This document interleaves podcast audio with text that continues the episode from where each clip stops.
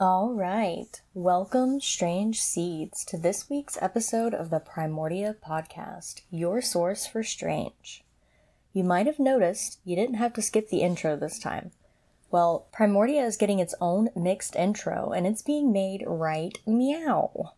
Anyways, this will be the first of another installment series that we're going to call The Cabinet of Curiosities. I'm excited about what we're going to dive into this week because I just absolutely love the guy and the genre in general. Who and what the fuck am I talking about? Junji Ito and the world of horror anime. Ooh, yay. Before we dive in, just some quick stuff to note.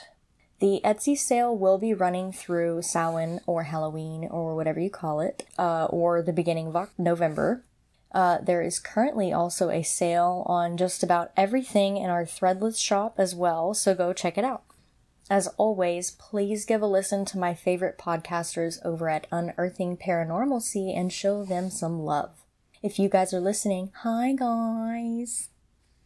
Okay, so that's going to be a wrap on the housekeeping. So now we can get down and dirty into the world of Junji Ito and horror anime, which will also include some manga, since that's usually an anime's predecessor. Now, spoiler alert in advance is being given here because I'm sure I'm going to fuck up and forget not to give important things away when discussing these manga and anime with you all. So please just keep that in mind if you haven't seen or read the ones we talk about. I will try very hard to warn you beforehand, but you're being warned now. First on our list is my favorite Junji Ito story, Uzumaki. Now, as I'm saying this, my mind is going, but your other favorite is The Enigma of Amigara Fault, which we will also dive into. Uzumaki is no is longer than Junji Ito's other short story manga, however, and deserves the number one spot in my opinion. If you disagree, let's Agni Kai about it. And if you got that reference, you're awesome. Uzumaki was released by Junji Ito in 2001 and had its first English printing in 2002, according to Viz Media. At least that's what it says in the book's front cover because that's my source. I was first introduced to Uzumaki through a close friend in, I think, the 8th or ninth grade, which was a fucking while ago. Well, I guess we should actually touch on Junji Ito before we jump into his work. Jumping the gun here, whoops.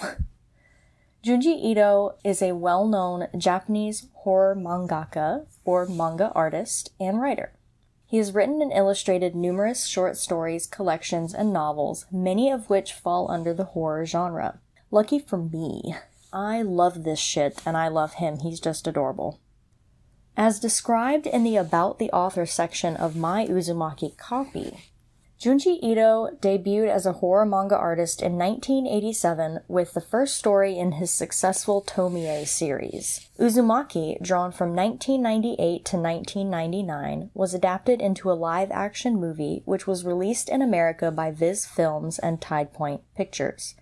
Ito's influences include the classic manga artists Kazuo Umezi, Umezu and Hideshi Hino, as well as authors Yasutaka Tsutsui and H.P. Lovecraft. Other works include Gyo and the Museum of Terror series. If you've been online lately and you like Miyazaki movies or Junji Ito stuff, maybe you've seen the memes comparing the two to each other and their work. if not, I'll just fill you in. So Miyazaki, I guess, has made several like almost nihilist comments on camera before, while his work, though sometimes dark and challenging, breathes of beauty and blue skies and love. Junji Ito, on the other hand, loves cats and is just not what you would expect when you read and look at his work, which is incredibly dark and grotesque. He actually, speaking of his love for cats, wrote Junji Ito's cat diary, Yawn and Moo, which showcases Junji Ito's experiences living with two cats that his fiance brings into their new home. It's absurdly hilarious. Okay, back to Uzumaki. I am going to go through a lot of the story here, including the ending, so spoiler alert, listen at your discretion. The story follows Kirie Goshima, a girl living in the fictional town of Kurozucho. She is the main narrator for the story and tells of the strange things that occur in the town during its obsession with spirals, the spiral curse that befell the entire town and its people. She meets up with former classmate Shuichi Saito, and together they tackle the town's strange occurrences. Hell, even within their own families. Kirie's father is a potter who becomes cursed along with most of the rest of the town, becoming so obsessed that all of his pottery work contains spirals, and his workshop area and kiln room actually become well, well we'll get into that. Shuichi's father, on the other hand, ends up stuffing himself in a round box in the shape of a spiral, essentially killing himself in the process. It's crazy. Shuichi's mom is also affected and hospitalized, becoming afraid of the spirals. When somebody mentioned aloud around her that our ears contain natural spirals, she attempted to gouge her ears out. There's a couple who were so enamored with one another that they literally became entwined, their bodies spiraling around each other. The entire town starts spiraling around the lake in the center as if draining. People start turning into snails after it rains. A dead body is reanimated and bounces around like a spring. A pregnant woman in the hospital start drilling holes in each other to suck blood. and the snail people from before, yeah, townsfolk began hunting them down to eat them. Eventually, Dragonfly Pond, which is the body of water in the center of the town that I mentioned before, and I think I called it a lake, and Kirie and Shuichi find a deep spiral staircase leading down the drain where Dragonfly Pond was, so to speak. Upon their descent, they find a spirally person lying on the staircase who pleads for the pair to take them along and ends up biting and curling around Shuichi, who throws the two of them over the staircase and down into the abyss below. Kirie, now distraught of course, continues to descend and reaches the bottom, which looks like a snail's shell. She climbs down and realizes it's an entire fucking spiral world down there and attempts to jump onto a spirally surface. She misses, falling and hitting the bottom, where she finds Shuichi still alive amongst all the other spirals and townspeople who fell victim to the curse. It looks like a giant, tangled, noodly mess. The two realize they're at their ends, and so they decide to hold each other's hands as they spiral around one another, completing the curse on Kurozucho until it begins again, whenever. The story is preceded by a foreword by Junji Ito in which he tries to analyze the mystery of the spiral curse, and it's a funny way to wrap up the horrifying story that is Uzumaki. Now, I have seen the live action adaptation that was previously mentioned, I actually don't know if I mentioned that it was made into a live action film, but it was. And, um, anyways, it's pretty good, though it does feel rushed and incomplete at the end, which is pretty fucking frustrating. Still way better than the live action Death Note, though, yeah, for sure. Another one of Junji Ito's greats is Tomie, which is next on our list. Tomie follows the story of a girl named Tomie, who comes back to life every time she is killed. She lusts after men and drives them crazy, almost like a succubus, which usually results in her death. What drives them mad is her resurfacing soon after, alive and breathing as if nothing ever happened. Think Jennifer's body, but more horrifying and psychological. Initially, Tomie lusts after her teacher, Mr. Takagi, and drives him mad. Another figure named Yamamoto, which I guess was her boyfriend, ends up pushing Tomie off of a cliff. People think she's dead and start making sure everyone there is hush hush about Yamamoto's doing, and they quickly work to dispose of Tomie's body by cutting it up into 42 pieces, one for each person there to witness her death. They scatter the pieces where no one could find them. Well, one person, I guess her best friend, dumped her heart over the bridge and into the river, where it later grew into another Tomie. In the second chapter, a girl named Yuki is in Morita Hospital where she is waiting on a kidney transplant. She begins to notice that her boyfriend Tadashi is enamored with a girl that introduces herself as Raiko, which happens to be the name of Tomie's best friend from the first chapter that threw her heart over the bridge. Tomie goes to the hospital and tells Yuki to stop seeing Tadashi and talks shit naturally, enraging Yuki. Tadashi ends up getting sick of Tomie's demanding, selfish behavior and calls her out on her false identity before he stabs her in an alley. She is rushed to Morita Hospital and is deemed a match for Yuki's needed kidney, so the transplantation procedure begins. Once complete, Yuki recovers and Tadashi is imprisoned. Yuki starts having pains, and upon inspection, the doctors can see that the kidney they've transplanted from Tomie has grown arms and legs, and there's also now a skull fused around Yuki's spine. The doctors can't believe their eyes, so they operate on Yuki to find out. Once they cut her open, out pops a head that says, My name is Tomie. And that's the end of chapter 2. There are several Tomie story arcs, each featuring its own set of gross transformations by Tomie.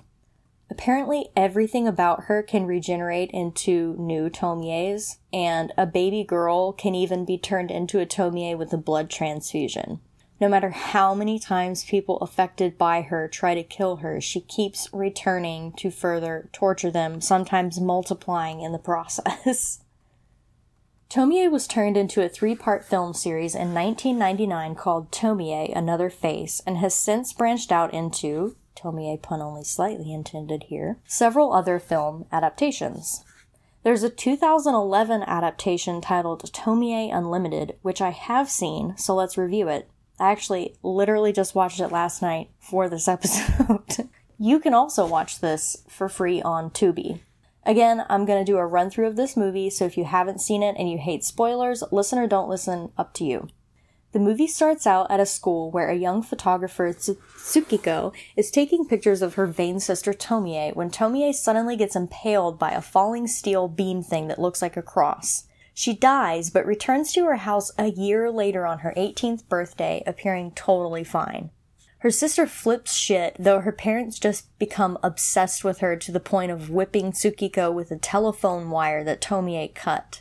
When Tsukiko is in the bath recovering, Tomie joins her and shows her the scars that were once not visible from her death a year before. There's a body horror scene here, which I I found out after I watched it that it is a body horror film, so ugh, wish I knew that before. but there's a scene where out of her scar comes poking out a tongue, which is just fucking weird. And then the scar grows into a gross looking face tumor thing, which Tsukiko pokes in the eyes before she runs out of the bath. And once the parents ask her why she's running, Tomie appears from the bathroom as well. Their dad ends up stabbing Tomie in the back with a knife repeatedly until she is dead once again. He then dismembers her body in their bathtub. A piece of her flesh ends up on the mom's shirt and later makes its way into Tsukiko's school lunch rice, which grows into a bunch of Tomie faces. The lunchbox Tomie's tongue a girl to death, no, not that kind, on a pile of garbage at the school. So there's also a new girl in class, and you guessed it, it's Tomie. Tsukiko tries confronting her, but Tomie denies being her sister. Back at home, the father has killed the mom and is feeding caviar to a Tomie head that's now growing out of a jar. Tomie gets him to cut up the mom so she can have the body. The girl that got tongued to death by the lunchbox Tomies? Yeah, she returns as well, her shoulder now growing a Tomie head, complete with dangling tongue just to torture Tsukiko with. This film honestly felt sexual at times and it got pretty weird.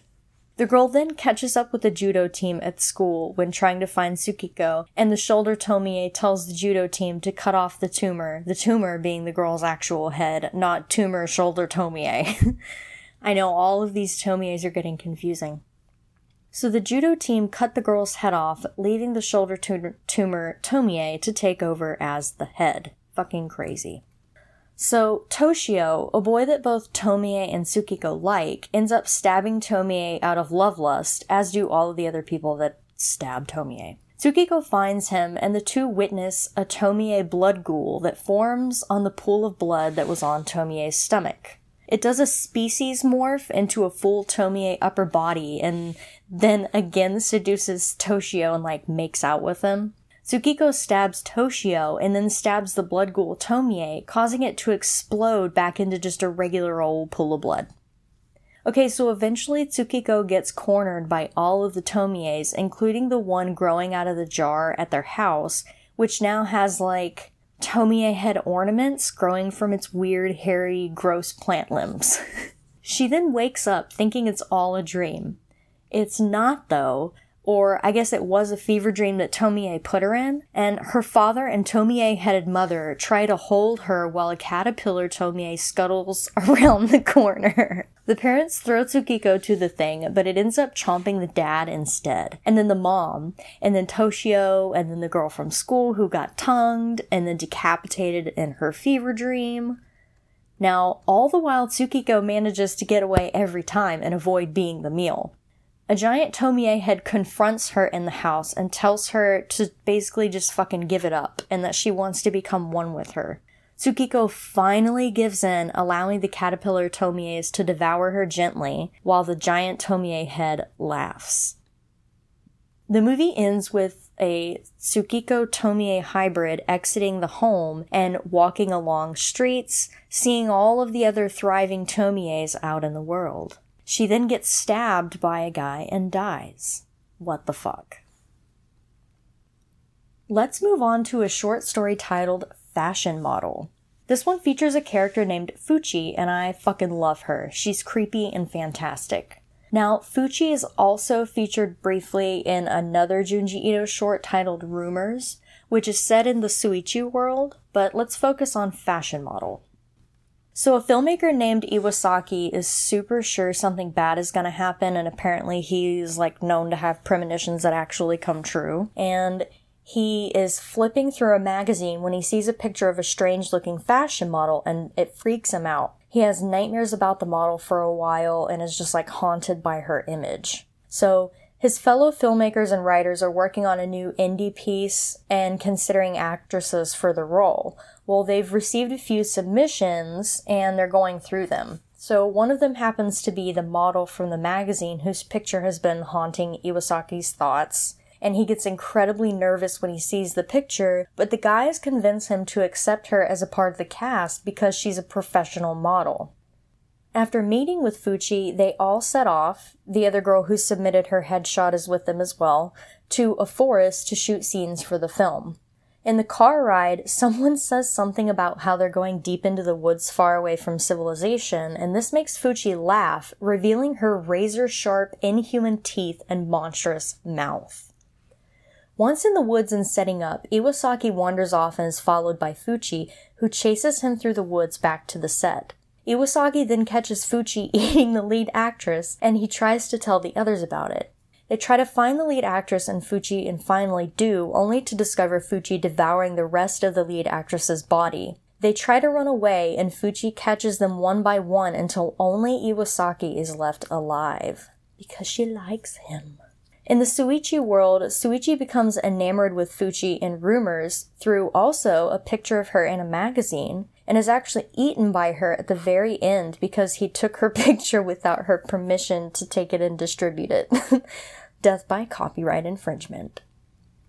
Alright, let's dip into The Enigma of Amigara Fault, my other favorite Junji Ito work besides Uzumaki. The story begins with Owaki making his way up the Amigara mountain and meeting Yoshida, a lone woman hiker, according to Owaki. They're both on their way up the mountain to a newly discovered fault. It became unearthed after an earthquake shifted things up a bit, where a mystery lies in wait, gathering spectators. When they arrive at the fault, they find thousands of human shaped holes in the mountain that were revealed by the earthquake. Upon some testing, people determined that the holes begin to curve at some point in the depth, and their 30 meter probes couldn't find the other end of the holes. Yoshida begins looking around and lets Owaki know she's looking for the hole she saw on TV. She said it looked like it was her shape and that it called out to her. Some other guy interrupts and says he felt the same way and took Owaki and Yoshida to his human shaped hole. To prove it was his, he declothed himself and shoved himself into his hole. A rescuer tries entering the hole after him, but fails to get very far before re- needing to retreat. The guy never returns, and people end up camping at the fault, Yoshida and Owaki included. Yoshida becomes terrified at her hole, saying it's calling her to enter it, so Owaki ends up stuffing it with rocks to ease her mind. He has a nightmare about a guy who entered the hole, the guy who entered the hole, sensing that he was stuck somewhere deep in the hole. And then he had another nightmare about the past where he was like stuffed into his hole as punishment for a crime. When he proceeded through his hole, his body started being stretched and curved as the hole twisted and morphed. Soon after, Yoshida ends up entering her hole while Owaki had been sleeping, followed by several other people entering their holes. At the end, Owaki finds his hole and enters it, sealing his fate. The scientists or inspectors of the fault finally discovered the other ends of the holes, which were all twisted and morphed, no longer human shaped. Suddenly, one of the scientists noticed something in the hole moving slowly towards them. The end. Okay, so we're not going to spend too much time on the next few short stories. Hopefully. I guess we'll see. Next on the list is My Dear Ancestors. Okay, content alert. Not that I shouldn't have given you a content warning before we jumped into Tomie. Eh? oh gods, I'm sorry. My Dear Ancestors takes us along a journey with Shuichi and Risa. Risa is suffering from amnesia and is returned home by her boyfriend Shuichi. Risa's parents take her to a hospital where they determine there's no brain damage or abnormal brain behavior and suggest that Risa's memories might return. Shuichi visits her, and then she eventually goes to his house where Shuichi's dad suddenly crawls out legs first from a room near them, revealing everything but the top of his head. He greets the two teenagers and retreats back into the room after. When Risa returns home, she grows nervous and ends up hallucinating a caterpillar coming out of her closet. She feels like Suichi's house holds the reason for her amnesia. Later, Suichi tells Risa that his dad is close to dying and calling out for her, so she reluctantly agrees to follow Suichi to his house. When they arrive, Suichi reveals that indeed his house is the reason for her amnesia, because the sight of Suichi's father had thrown her into a state of shock last time. Well, she gets to see him again, this time the top of his head as well, which is topped with, well, other heads. Shuichi tells her they're the heads of his ancestors, his grandpa's head being on top of his dad's, his grandma's head being on top of the grandpa's, and so on and so forth, making like a caterpillar head thing attached to the dad. Well, the dad ends up perishing and the top of his head popped off of his body. Shuichi like quickly places his head under the caterpillar head hat, attaching and then chasing Risa down the hall because the heads were telling him he needed to catch her and propagate. Risa screams and becomes frozen in fear, and the story ends there, kind of suggesting that he caught her because the heads are making comments about starting the wedding ceremony. Ooh, fucking creepy.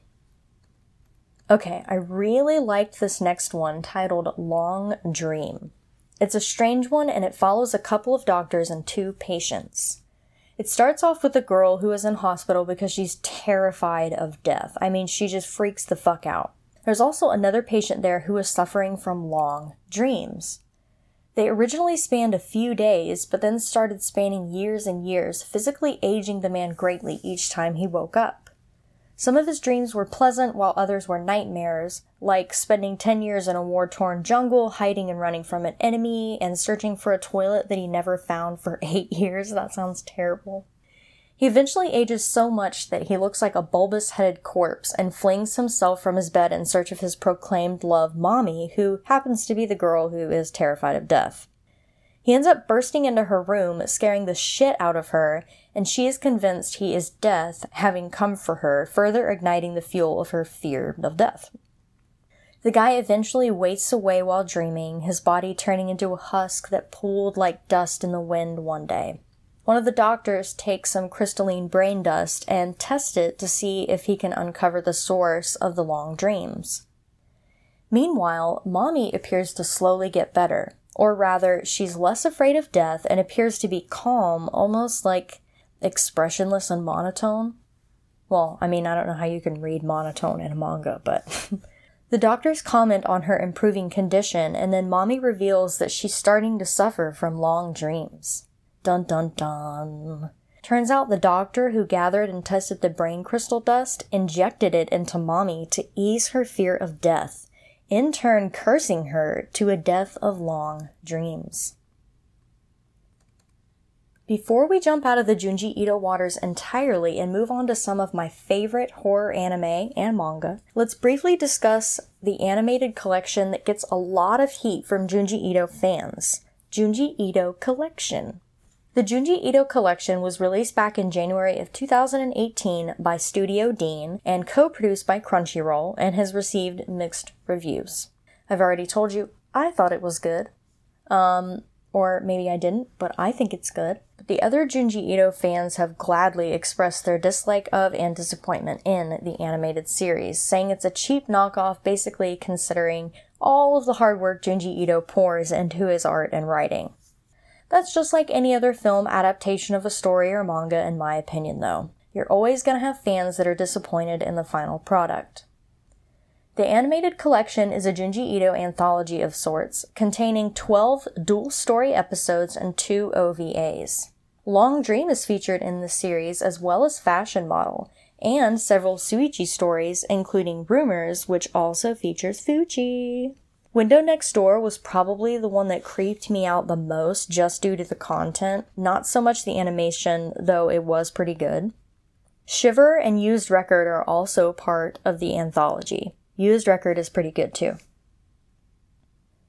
Alright, swimming away from Junji Ito waters now, let's travel on through the wonderful world of horror anime to one of my absolute favorites, Parasyte the Maxim. Parasyte was originally a science fiction horror manga illustrated and written by Hitoshi Iwaaki, and was later picked up by Madhouse and adapted into an anime, and apparently also a two part live action movie that was known as Parasyte the Maxim. Well, I don't know about the movies, but the anime is known as Parasyte the Maxim. If you have not seen this, please, please, please go give it a watch. It's almost like a staple anime in my opinion. I will try really hard not to give away any spoilers for those who haven't seen it, but I do highly recommend watching it or reading it if you have not. I'm just gonna call it quits now on giving out these spoiler alerts, honestly. I'll just put it in the episode descriptions so everyone has an advance warning before jumping in with me. Okay, let's get into it. Yay! The story follows Shinichi Izumi, who is a typical anime high school student in Japan.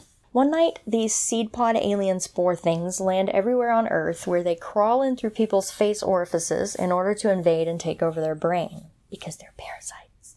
Well, one tried entering Shinichi while he was sleeping, but he woke up thinking it was a worm.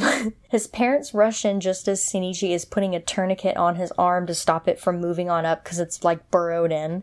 And so it's burrowed into his arm now, and it ends up taking over his right hand.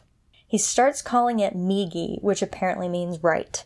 I think Migi is fucking adorable, okay? Don't judge me. These parasites learn so fucking quickly, of course, otherwise they wouldn't be able to adapt as humans and blend in to find food, which just so happens to be humans. Okay, so Shinichi and Migi end up battling other parasites, and in doing so, Shinichi becomes a bit more powerful, changing throughout the series, like many other anime protagonists. There's a bad bitch parasite boss lady, and she is a formidable opponent for Shinichi and Migi, let me tell ya. I won't give away too much. The anime series is pretty graphic and I love it. I do, again, highly recommend reading the manga or watching the anime if you have not, because it is such a good one. Okay, moving along to another.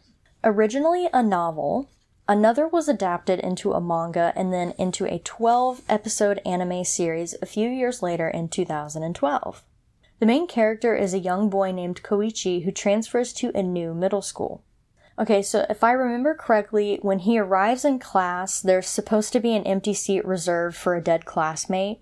If the seat becomes occupied, it places a curse on the entire class, according to the class, I think. So, with his arrival of Koichi, the seat becomes filled and thus starts the series of strange and disturbing deaths of the students in his class. So, I forgot to mention that he befriends a girl that no one else seems to notice. Her name is May, and she wears an eye patch over one eye. She actually has the same name as, you guessed it, the name of the uh, dead classmate that the seat was reserved for. Dun dun dun. I won't say much more because it's a really good, complete, and short anime to watch if you're interested. I thought it was fantastic and always recommend it to friends who are looking for a creepy anime.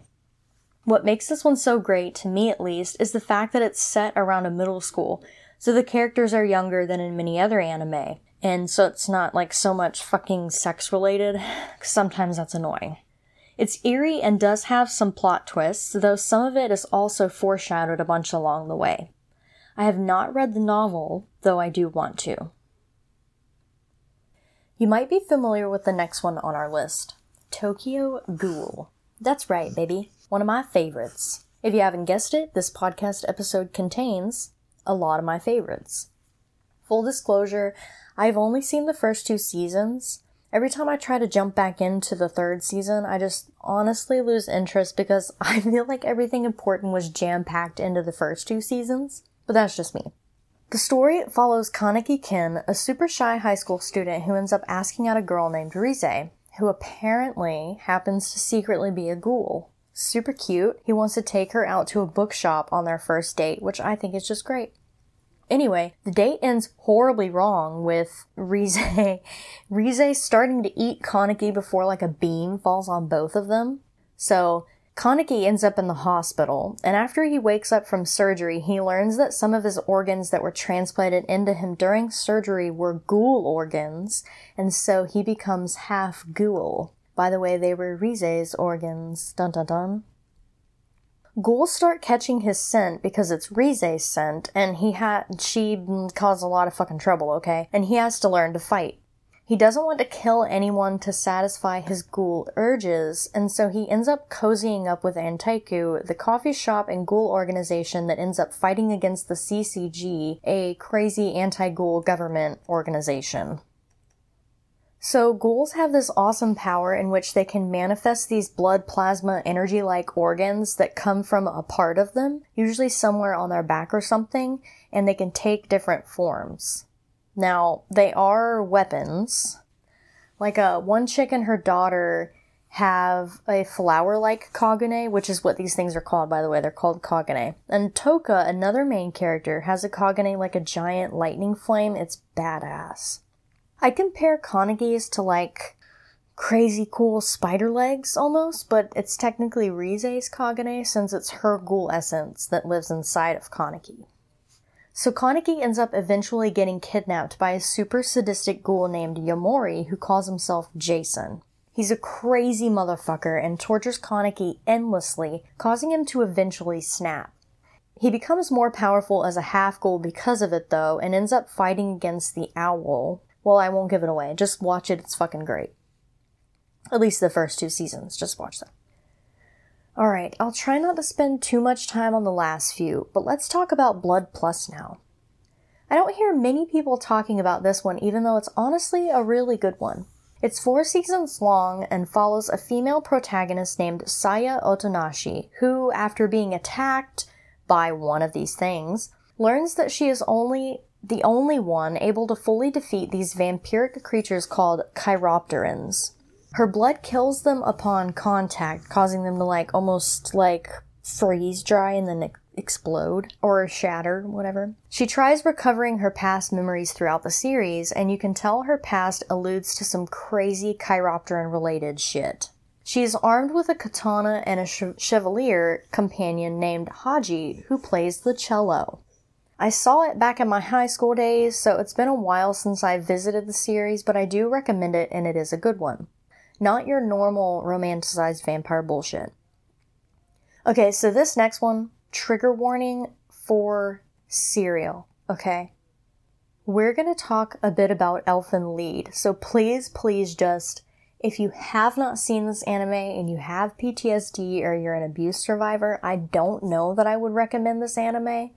It is extremely hard to watch at times, and its content matter is pretty brutal. Alright, the story's main character is Lucy, who happens to be the queen of the Diclonius and the only one of her kind actually able to, like, reproduce. So the Diclonius, they appear human. God, if I could just speak English. Except for these ear-like horns that stick out from their skulls. They also have these badass energy noodles called vectors that are pretty much invisible to the naked human eye. The vectors are weapons and can slice through solid matter like bodies with no fucking issue whatsoever. So Lucy suffers abuse at the hands of humans for years and years, eventually escaping, and during her escape she becomes shot in the head, well, technically the helmet that she's wearing in the process. The anime actually begins with her escape from the facility where she was held captive.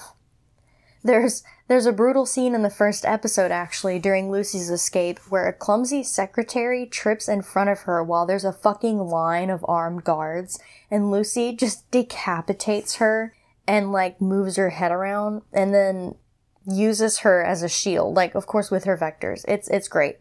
After her escape, Lucy develops an innocent like persona after the injury and is almost like amnesic and is found by humans Kota and Yuka. The facility that Lucy escaped from sends a woman woman beating fuckface named Bando to assassinate her, as well as a special assault team. There's a ton of violence, gore, nudity, and the likes in this anime, so it is not for those with weak, weak stomachs. It is really, really good though. Alright, last but certainly not least, Mieruko chan. Mieruko chan is an anime that was, or I'm sorry, a manga that was released in 2018 and is written and illustrated by Tomoki Izumi. Okay, so this one is technically a horror comedy manga, and it is pretty fucking funny. Apparently, you can also watch the first episode of the anime adaptation, which is already out, on Funimation, and that's pretty cool. I didn't know they had already released the start of the anime, so I'll have to get a Funimation and check it out. the plot is pretty straightforward, and it follows a schoolgirl named Miko Yotsuya, who is plagued by the sight of dead people, spirits, whatever you want to call them, all of the sudden. She pretends not to see them, however, which lends a huge hand to the comedic aspect of the manga, and she tries to futilely live a normal life around seeing these things almost fucking constantly. It has really creepy and cool looking spirits in it that might give you the heebie jeebies at points, and I can see why it's so difficult for Miko to pretend she can't see them at times. Okay, reading recommendations. Uzumaki. Tomie, No Longer Human, Fashion Model, Dissolving Classroom, The Enigma of Amigara Fault. All of those titles are by Junji Ito. Mieruko-chan by Tomoki Izumi. Bizenghast by M. Alice LeGrow, which I did not get into this one, but it's like a horror fantasy really fucking twisted Alice in Wonderland type uh, short manga to read, and I really liked it. And then, of course, Another by Yukito Ayatsuji. Film recommendations Uzumaki, Tomie Unlimited, Tomie Another Face, Parasyte the Maxim, and Another. All right, and that does it for this episode of the Primordia podcast, your source for strange. That was Leia. She says hello.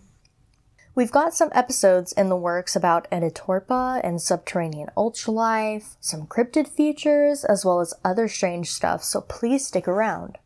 Remember, if you are someone or you know someone who has a strange story to share, whether it's alien related, a case of deja vu, spooky stuff, or just an off putting situation or occurrence, we'll feature it on our next episodes.